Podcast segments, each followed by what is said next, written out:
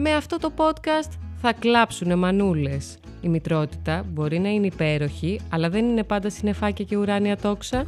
Με την Κατερίνα Νανοπούλου.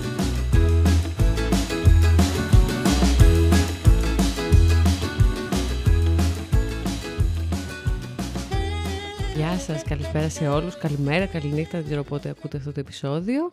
Είμαι η Κατερίνα Νανοπούλου και αυτό είναι ένα ακόμα επεισόδιο «Θα κλάψουνε μανούλες».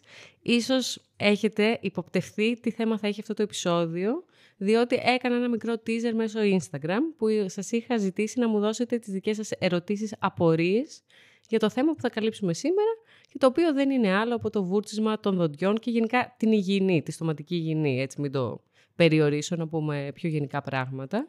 Ε, φυσικά για αυτό το επεισόδιο δεν είμαι μόνη μου στο στούντιο, πέρα από το Χρήστο φυσικά που είναι πάντα εδώ μαζί μας ε, και σας χαιρετάει αυτή τη στιγμή. Έχουμε μαζί μας και την Κρίστη Παφίλια, η οποία... Γεια σου Κρίστη. Γεια σου Κατερίνα. Η οποία είναι product manager της σειράς οδοντιατρικής φροντίδας Elgidium, η οποία φυσικά έχει πάρα πολλά πράγματα να μας πει και να μας λύσει όλες τις απορίες σχετικά έτσι με τη στοματική υγιεινή. Ε, ευχαριστώ πάρα πολύ που ήρθες. Και εγώ ευχαριστώ. Πιστεύω είναι ε, χαρά μας. Είναι πολύ ενδιαφέρον αυτό το επεισόδιο και το παρατήρησα γενικά και από τις ερωτήσεις που έστειλε ο κόσμος. Δηλαδή είχαμε πάρα πολλές απορίες. Ε, κάποιες ήταν κοινές. Έτσι είναι οι απορίες που έχουμε όλοι οι γονείς όταν μπαίνουμε στη διαδικασία με το παιδι ε, να, του, να αρχίσουμε να του βουρτσίζουμε τα δόντια. Εμένα ο δικός μου είναι δύο χρονών, δύο και κάτι. Έτσι, τα έχουμε πει και με την Κρίστη λίγο ιδιαιτέρως. Ε, και εννοείται έχουμε ξεκινήσει εδώ και πάρα πολύ καιρό βούρτσισμα δοντιών. Σωστά. Οπότε, ναι, οπότε είναι κάτι έτσι που με ενδιαφέρει και επειδή το συζητάω και με φίλες, είναι ένα έτσι πολύ κοινό ερώτημα με το οποίο θα ξεκινήσω κιόλας. Τελικά, βρε Κρίστη, πότε ξεκινάμε να πλένουμε έτσι τα δόντια των παιδιών, γιατί υπάρχει έτσι μια σύγχυση; Το καλύτερο είναι να αρχίσουμε όταν βγουν τα πρώτα τέσσερα δοντάκια, ας πούμε. Δεν είναι βέβαια βούρτσιμα δοντιών. Βάζουμε μία γάζα στο δάχτυλο, τη βρέχουμε με λίγο νερό και καθαρίζουμε λίγο τα δοντάκια για να φύγει η πλάκα που μπορεί να έχει αρχίσει να δημιουργείται. Οπότε ουσιαστικά τότε είναι και μια επαφή του παιδιού με τη διαδικασία, σωστά; Σωστά. Είναι η αρχή για να καταλάβει ότι πρέπει να καθαρίζουμε και τα δόντια μας. Mm. Δηλαδή αρχίζουμε να φτιάχνουμε μια έτσι μικρή ρουτίνα, να το πω. Σωστά. Και, σε, και σε αυτή την ηλικία, ε, πόσες φορές πρέπει να το κάνουμε αυτό; Μέχρι περίπου τους 18 μήνες, αρκεί να το κάνουμε μία φορά την ημέρα. Okay. Από εκεί και πέρα θέλει δύο με τρεις φορές την ημέρα ιδανικά. Ωραία. Ε, και από πότε αρχίζουν τα παιδιά να βουρτσίζουν μόνα τους τα δόντια τους; Γιατί εκεί στα δύο χρόνια που αρχίζει λίγο η ανεξαρτησία, τα ξέρεις φαντάζομαι. τα ξέρω, ναι. Ε, εκεί γύρω στα 2-3 που ειδικά όταν αρχίσουν από μόνα τους να ζητάνε την οδοτόβουρτσα για να τα πλύνουν μόνα τους, καλό είναι να, τα ενθαρρύνουμε να το κάνουν. Απλά πρέπει να ξέρουμε ότι μέχρι την ηλικία των 7 περίπου δεν έχει αναπτυχθεί αρκετά η λεπτή τους κινητικότητα, οπότε δεν μπορούν να ολοκληρώσουν σωστά το βούρτσιμα. Οπότε θα έπρεπε να τα αφήνουμε να βουρτσίζουν μόνα τους και μετά να μας αφήνουν να ολοκληρώνουμε εμείς το βούρτσισμα. Α, μέχρι τα 7. Ναι. Μάλιστα. Από τότε και μετά μπορούν μόνα τους. Και ε, είναι σημαντικό έτσι που το λες, μου χτύπησε τώρα καμπανάκι, γιατί μου είχε στείλει μία κοπέλα μία ερώτηση, δεν ήταν πιο πολύ ερώτηση, ήταν σαν παράπονο, και μου είπε ότι το παιδί της όντως είναι 7 χρονών και ότι άμα δεν του τα βουρτσίσει εκείνη τα δόντια, ε, εκείνο δεν πρόκειται. Και μου είχε κάνει εντύπωση και μου είχε φανεί μεγάλη ηλικία, αλλά τελικά μάλλον είναι αυτό που λες ότι από 7 και μετά μπορούν να το κάνουν αποτελεσματικά. Ναι, Θα ναι. έπρεπε όμως από πιο νωρίς να κάνουν την προσπάθειά τους. Ok. Okay. Οπότε εκεί έχουμε να κάνουμε πιο πολύ με θέμα ότι δεν έχει δημιουργηθεί μια ρουτίνα, έτσι μια καλή έτσι, σχέση ίσως με το βούρτσισμα, να το πω έτσι. Σωστά. Και δεν έχει αναλάβει ακόμα αυτή την ευθύνη. Ωραία, και τα βουρτσίζουμε εμείς τα δόντια των παιδιών. Εγώ, όταν βουρτσίζω τα δικά μου, μπορώ να έχω μια αίσθηση να πω τώρα τα έκανα καλά. Ή καμιά φορά λέω εντάξει, τώρα τα έκανα λίγο γρήγορα, ας πούμε, γιατί έπρεπε να φύγω από το σπίτι. Στα παιδιά, πώς καταλαβαίνουμε ότι τα έχουν βουρτσίσει όντως πολύ καλά; Το ένα δείγμα είναι ο χρόνος βουρτσίσματο. Okay. Θεωρητικά θα έπρεπε γύρω στα δύο λεπτά. Δύσκολα το ολοκληρώνουν, mm. ειδικά αν δεν είμαστε εμείς από δίπλα. Όταν είναι όμως πιο μεγάλα και μπορεί να φτάνουν και κάπου εκεί το 1,5 λεπτό τα δύο, Ε, η Ελτζίντιουμ έχει μια ειδική οδοντόκρεμα που λέγεται Αποκάλυψη Πλάκας. Όπα. Αποκάλυψη τώρα, ναι. ναι. Η οποία ε, βάφει πράσινη την πλάκα που δεν έχει φύγει μετά το βούρτσισμα.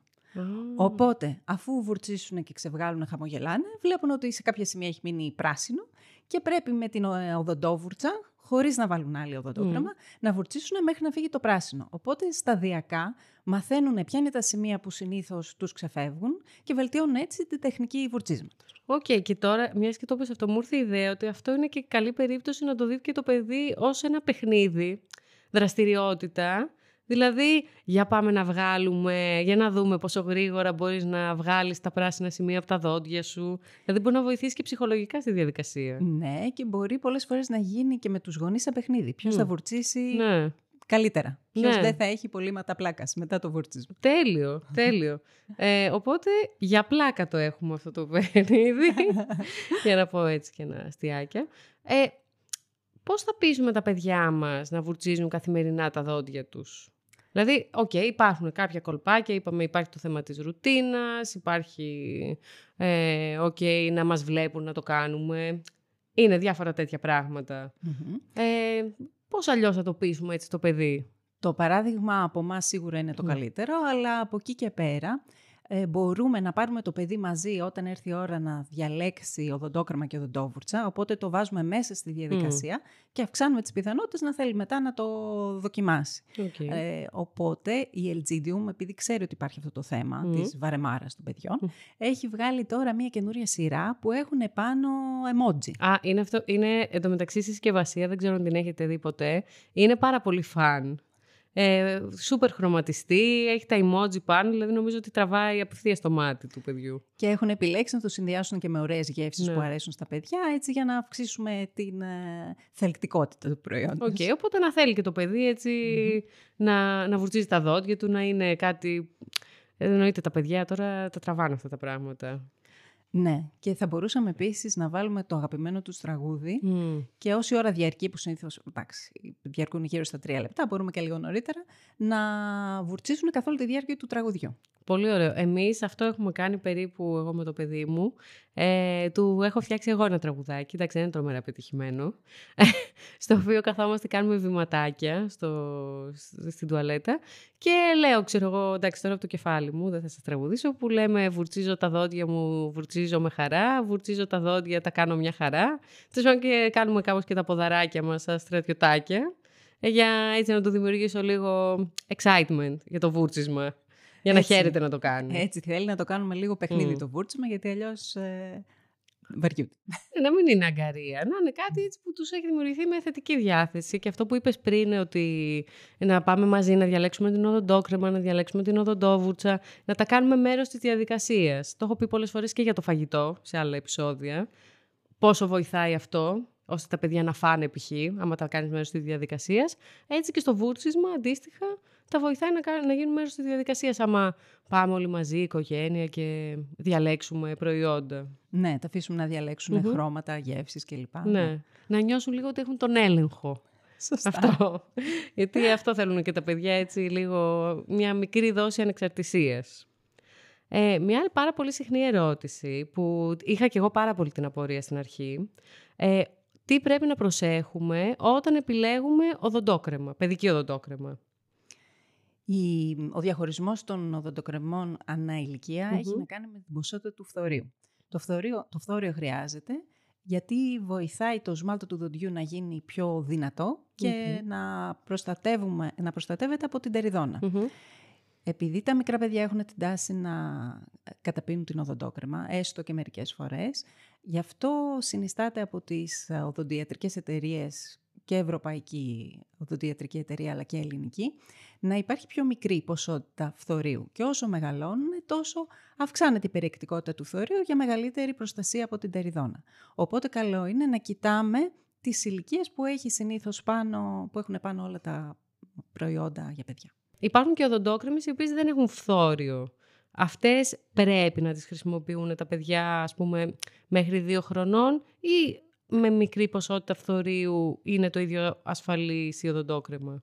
Οι οδοντίατροι απαγορεύουν τη χρήση οδοντόκρεμας με φθόριο κάτω των 2 ετών. Okay. Οπότε εκεί υπάρχουν άλλες βρεφικές οδοντόκραμες, όπως η Elgidium Baby, που έχουν κάποια άλλα συστατικά που βοηθάνε, χωρίς να περιέχουν φθόριο. Ok, okay. οπότε υπάρχει ο διαχωρισμός. Ανά ηλικία ουσιαστικά, μέχρι τα 2 επιλέγουμε μία οδοντόκρεμα π.χ. Elgidium Baby, όπως είπες και εσύ, η οποία δεν περιέχει καθόλου φθόριο. Και μετά κοιτάμε την περιεκτικότητα του φθορίου ανά ηλικία. Σωστά. Ωραία, από τα δύο και μετά πάμε στην παιδική δηλαδή οδοντόκρεμα. Γιατί έτσι, αυτό εμένα με μπέρδευε πάρα πολύ στην αρχή. Το παιδικό βρεφικό και πότε αλλάζει ουσιαστικά η ηλικία όταν έψαχνα οδοντόκρεμα. Ε, τώρα, μπορεί τα παιδιά για κάποιο λόγο, χύψη λόγο, δεν ξέρω ποιος μπορεί να είναι αυτός, ε, να έχουν τεριδόνα σε πολύ μικρή ηλικία. συμβαίνει φαντάζομαι. Ναι, βέβαια συμβαίνει. Ε, μας πειράζει αυτό, δηλαδή μας πειράζει. Είναι κάτι ανησυχητικό ή επειδή αυτά τα δόντια είναι τα πρώτα που θα πέσουν, δεν δίνουμε σημασία, πρέπει να τα πάμε στον δοντίατρο, τι, τι πρέπει να κάνουμε; Το καλύτερο είναι να μην ε, το αμελησουμε Το καλύτερο είναι να το πάμε σε ένα παιδοδοντίατρο το παιδί, να δει ποιο είναι το δόντι, ε, να δει ανάλογα και με την ηλικία αν θα του κάνεις σφράγισμα ή όχι. Συνήθως κάνουν σφράγισμα και θα δώσει και την ευκαιρία στον οδοντίατρο να εξηγήσει στο παιδί τη σημασία της στοματικής υγιεινής, πώς πρέπει να βουρτσίζει και να καταλάβει και ποιες είναι οι συνέπειες όταν δεν βουρτσίζει. Σωστό. Άρα από ποια ηλικία πάνε τα παιδιά σε οδοντίατρο; Ιδανικά θέλουμε η πρώτη επίσκεψη να γίνει από 12 μέχρι 18 μηνων που δεν έχει τόσο να κάνει με το να δει ο οδοντίατρο στα δόντια του παιδιού, όσο το να εξηγήσει στους γονείς την ιτεριδόνα, πώς συμβαίνει, τι πρέπει να προσέξουν, τι, ε, τι, πώς πρέπει να φροντίζουν τα δόντια του παιδιού και μεγάλη προσοχή στη χρήση πιπίλας ή μπιμπερό μέχρι ποια ηλικία, γιατί παίζει ρόλο στην ανάπτυξη της γνάθου. Οκ. Ε, άρα ουσιαστικά είναι πιο πολύ στην αρχή εκπαιδευτικό για τους γονείς. Σωστά. Και μετά πότε πάμε για μια εξέταση στο παιδί ουσιαστικά. Γύρω στα 2,5 με 3 που έχουν βγει όλα τα πρώτα δόντια. Καλό είναι να γίνει η επόμενη επίσκεψη. Ε, και από εκεί και πέρα χρειάζεται μία ετήσια επίσκεψη το χρόνο, εκτός αν υπάρχει κάποιος λόγος για δύο επισκέψεις το χρόνο, που είναι λιγότερο συχνό. OK. Okay. Μία ερώτηση που μου ήρθε τώρα, μιας και είπαμε για τα σφραγίσματα, ήταν από μία μαμά, η οποία είπε ότι το παιδί της είναι 5 χρονών και έχει ήδη αρκετά σφραγίσματα. Εγώ αρχικά δεν ήξερα ότι κάνουν σφραγίσματα σε τόσο μικρή ηλικία. Και αναρωτιόταν αν όντως έχει να κάνει με την πάστα των δοντιών. Δηλαδή, ε, είναι κάποια δόντια πιο επιρρεπή σε, σε βλάβες; Παίζει ρόλο η πάστα των δοντιών. Παίζει ρόλο επίσης το σάλιο, το πεχά του σάλιου που έχει ο καθένας μας. Και από εκεί και πέρα φυσικά παίζει ρόλο και η στοματική υγιεινή. Τα πρώτα δόντια είναι πιο επιρρεπή στην τεριδόνα γιατί το σμάλτο είναι πιο λεπτό. Και επίσης είναι πολύ σφιχτά μεταξύ τους, με αποτέλεσμα να μην μπορούν να καθαρίζουν εύκολα τα παιδιά ανάμεσα στα δόντια. Οπότε είναι αρκετά κοινό η τεριδόνα στα παιδιά. Δηλαδή η έρευνα έχει δείξει ότι στην Ελλάδα τρία στα πέντε παιδιά μέχρι πέντε ετών έχουν τεριδόνα. Α, πολύ μεγάλο ποσοστό. Είναι. Ναι. Είναι σχετικά μεγάλο, αλλά δεν είναι ανησυχητικό. Δεν σημαίνει ναι. ότι όποιος, όποιο παιδί έχει τεριδόνα στα πρώτα δόντια σίγουρα θα συνεχίσει μετά. Okay. Και, μετά στη... ε, και γενικά, δεν ξέρω, έχεις εικόνα που βρισκόμαστε σε σχέση με άλλες χώρες, δηλαδή στην κατάταξη αυτή με τα ποσοστά; Έχω, ε, ξέρω κάποια στοιχεία σε σχέση με την εξέλιξη. Ότι τα τελευταία χρόνια, την τελευταία 20 ετία, έχουν βελτιωθεί πολύ τα, οι συνθήκες και τα δόντια, η κατάσταση των δοντιών των παιδιών. Τελικά έχει να κάνει η υγιεινή των δοντιών, καλά έχει σίγουρα, αλλά κατά πόσο έχει να κάνει με το τι τρώει ένα παιδί; Παίζει ρόλο το τι τρώει. Ακόμα και τα δόντια χρειάζονται μια σωστή δηλαδή φρούτα, λαχανικά, φυτικές ίνες κλπ. Και φυσικά μεγάλο ρόλο παίζει και το ασβέστιο. Οπότε θέλουμε τα παιδιά να πίνουν γάλα ή να τρώνε γιαούρτι ή τυρί. Παίζει ρόλο στη σωστή των δοντιών. Τα γλυκά; Που είναι έτσι και μεγάλο θέμα για τους γονείς. Τα γλυκά. η υγεία των δοντιών δεν έχει να κάνει τόσο με την ποσότητα της ζάχαρης που μπορεί να παίρνει ένα παιδί, αλλά με το χρόνο που αυτή η ζάχαρη βρίσκεται μέσα στο στόμα. Okay. Δηλαδή, καλύτερα να φάει ένα κομμάτι τούρτα, για παράδειγμα, παρά να έχει πολλή ώρα στο στόμα του ένα γλυφιτζούρι, γιατί η ζάχαρη είναι αυτή που ταΐζει τα βακτήρια που δημιουργούν την τερηδόνα. Όσο περισσότερο ζάχαρη έχει το παιδί μέσα στο στόμα περισσότερη ώρα, τόσο πιο πολύ ταΐζει στην ουσία αυτά τα βακτήρια που δεν θέλει. Okay. Πραγματικά, ε, σοκ αυτό, δεν είχα ιδέα. Τρομερή πληροφορία. Δεν το είχα σκεφτεί ποτέ. OK, okay, ναι. Ε, πόσες φορές πρέπει να βουρτσίζουμε τα δόντια του παιδιού μας; Δηλαδή, εμένα που είναι δύο χρονών τώρα. Πόσες... Εγώ το βουρτσίζω δύο, θα το πω πριν μου πεις τη σωστή απάντηση. Το σύνηθες είναι δύο. Okay. Το ιδανικό είναι τρεις. Αλλά πρέπει να τονίσουμε ότι το πιο σημαντικό βούρτσισμα είναι το βραδινό. Γιατί κατά τη διάρκεια της νύχτας δεν έχουμε παραγωγή σάλιου, οπότε εκεί βρίσκουν ευκαιρία τα βακτήρια να πολλαπλασιαστούν πολύ πιο γρήγορα. Ενώ κατά τη διάρκεια της ημέρας το σάλιο είναι ένας φυσικός mm. παράγοντας που ξεπλένει το στόμα και μειώνει την ανάπτυξη των βακτήριων. OK, okay, οπότε να πούμε κιόλας ότι το βραδινό βούρτσισμα, αυτό δεν σε ρωτάω καν γιατί το ξέρω από μόνη μου, το κάνουμε αν το παιδί πίνει γάλα αφού πιει το γάλα. Σωστά. Σωστά. Γιατί εγώ ναι, έκανα αυτό το λάθος για, για μια περίοδο. Ε, και στους γονείς που λένε δεν το δίνω, δεν βουρτσίζω τα δόντια μετά το γάλα γιατί φοβάμαι ότι ξυπνάει. Είναι πιο επιρρεπές το παιδί τους τότε ναι. στην τερηδόνα. Επίσης να πούμε ότι είναι πολύ σημαντικό και αν τυχόν παίρνει κάποια φάρμακα το παιδί, που συνήθως στα παιδιά είναι σε μορφή σιροπιού, και τότε είναι πολύ σημαντικό να γίνει το βούρτσισμα μετά. OK. Okay. Ναι, το, το βράδυ που του δίνουμε καμιά φορά πριν κοιμηθεί το σιροπάκι. Αυτό, ναι, ναι. ναι, σωστό και αυτό, ούτε αυτό το είχα σκεφτεί. Αν, ας πούμε, ε, εμένα το παιδί πάει σε ένα πάρτι το Σαββατοκύριακο, φάει και το μεσημέρι γλυκά ή οτιδήποτε, να τα βουρτσίζω και το μεσημέρι, να μου πεις δεν βλάπτει. Δεν βλάπτει, ναι. ναι. Καλό θα ήταν, αλλά πολλές φορές οι ρυθμοί της ζωής δεν μας αφήνουν να είμαστε τόσο τυπικοί. Οπότε το ιδανικό είναι τρεις φορές. Φαντάζομαι μετά το μεσημεριανό είναι η μεσαία, η ενδιάμεση φορά. Σωστά. Το καλύτερο. Ε, αλλά και με δύο φορές καλύπτεται ένα παιδί. Ναι. Τα παιδιά κάνουν οδοντικό νήμα. Τα παιδιά είναι δύσκολο να κάνουν μόνο τους. Πολλές mm. φορές όμως ε, χρειάζεται να τους κάνουμε εμείς. Mm. Ειδικά όταν έχουν τα πρώτα δόντια που όπως είπαμε είναι σφιχτά μεταξύ ναι. τους. Υπάρχουν κάποια σημεία που μπορεί να μαζεύουν υπολείμματα τροφών και εκεί μπορεί να αναπτυχθεί πιο εύκολα τα ριδόνα. Αυτό είναι εύκολο να μας το δείξει και ο παιδοδοντίατρος. Ποιο είναι το σημείο που χρειάζεται περισσότερη προσοχή. ωραία. Ε, τι πρέπει να προσέξω όταν επιλέγω οδοντόβουρτσα. Είπαμε για την οδοντόκρεμα, αλλά είναι και το κομμάτι της οδοντόβουρτσας πολύ σημαντικό για το παιδί. Στην επιλογή της οδοντόβουρτσας για το παιδί έχει να κάνει με την κεφαλή. Θέλουμε η κεφαλή της οδοντόβουρτσας να είναι μικρή και να είναι αντίστοιχη με το μέγεθος της γνάθου του παιδιού. Οπότε και εκεί θα κοιτάξουμε λίγο τις ηλικίες και καλό είναι να διαλέξουμε και ένα σχέδιο που θεωρούμε ότι μπορεί να αρέσει στο παιδί. Η Elgidium έχει, έχει πολλές οδοντόβουρτσες για κάθε ηλικία. Έχει τις, ε, τη βρεφική που είναι μέχρι 2 ετών. Μετά έχει οδοντόβουρτσες από 2 έως 7 ετών που έχουν μια μικρή σχετικά κεφαλή. Και μετά είναι οι ηλικίες 7 έως 12 ετών Πάλι έχει απαλές σύνε, αυτό είναι το πιο σημαντικο και φροντίζουμε να έχουν και λαβές οι οποίες δεν γλιστράνε στο παιδικό χέρι. Ναι, ισχύει αυτό ότι πρέπει να είναι και εργονομική η οδοντόβουρτσα, γιατί okay, στην αρχή βοηθάμε εμείς κυρίως, αλλά πρέπει το παιδί έτσι να του δίνουμε λίγο τον έλεγχο για να αρχίσει σιγά σιγά να μαθαίνει και μόνο του. Γι' αυτό προσπαθούμε οι, οι λαβές των οδοντοβουρτσών για τα παιδιά να είναι αντίστοιχες με το μέγεθος του χεριού των παιδιών. Ναι, ωραίο. Έτσι, να χαίρονται. Γιατί άμα και του παιδιού του το κάνεις δύσκολο, δηλαδή νιώθει ότι δεν τα καταφέρνει, επειδή η λαβή δεν είναι σωστή, επειδή είναι πολύ μεγάλη μέσα η κεφαλή και δεν είναι αντίστοιχη της γνάθου του κτλ. Απογοητεύεται κιόλας. Και μετά του δημιουργείται και μια αρνητική έτσι, σχέση. Σωστά. Εμείς θέλουμε να το κάνουμε το παιδί να νιώθει ότι το κάνει καλά. Ναι, ότι το κάνει καλά και τα καταφέρνει. Και γι' αυτό να πω έτσι, αυτό είναι λίγο πιο ε, μαμαδίστικο θα το πω έτσι. Ε, όταν ε, ε, το παιδί κάνει μόνο του το κομμάτι του στην αρχή, το αφήνουμε μια χαρά, δεν θα το κάνει καλά. Μετά παίρνουμε εμείς τα ενία για να του τα βουρτσίσουμε καλά. Εκεί καλό είναι να μην του λέμε ότι Αχ, έλα να στα κάνω εγώ καλά, εσύ δεν τα έκανες. Δηλαδή, μην του δημιουργούμε και αυτή την αρνητική χρειά.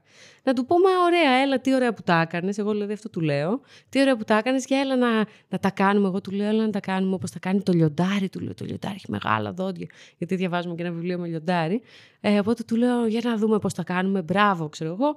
Έτσι, να το ενθαρρύνουμε το παιδί, να του δημιουργούμε έτσι μια καλή αίσθηση. Γιατί, γιατί νιώθω μεγαλώνουμε. Και γενικά με το βούρτσισμα και με τους οδοντιάτρους μας δημιουργείται έτσι ένα άγχος, ενώ δεν θα έπρεπε. Ένα άγχος, ένας φόβος mm. για τους οδοντιάτρους, ναι. Ναι, και, και το βούρτσισμα καμιά φορά βαριέμαι, δεν θα το κάνω. Ενώ άμα είναι έτσι μια ωραία διαδικασία που μου έχει δημιουργήσει θετικά συναισθήματα, που νιώθω ότι τα καταφέρνω, ότι είμαι καλός σε αυτό και μου προσφέρει έτσι κάτι θετικό στη ζωή μου, νομίζω θα έχει και το παιδί μια θετική σύνδεση στη ζωή του. Σωστά. Εγώ τόνιζα επίσης τα παιδιά μου τι ωραία που μυρίζει το στόμα τους μετά. Α, πολύ ωραίο κι αυτό. Καλά, και ειδικά με τις γεύσεις που έχετε εσείς, ε, τούτη φρούτη, τέτοιο, θα μυρίζουν σούπερ. Ναι, ναι, ναι. Και έχουμε πολλές γεύσεις και γιατί τα παιδιά δεν τους αρέσει η μέντα, φυσικά.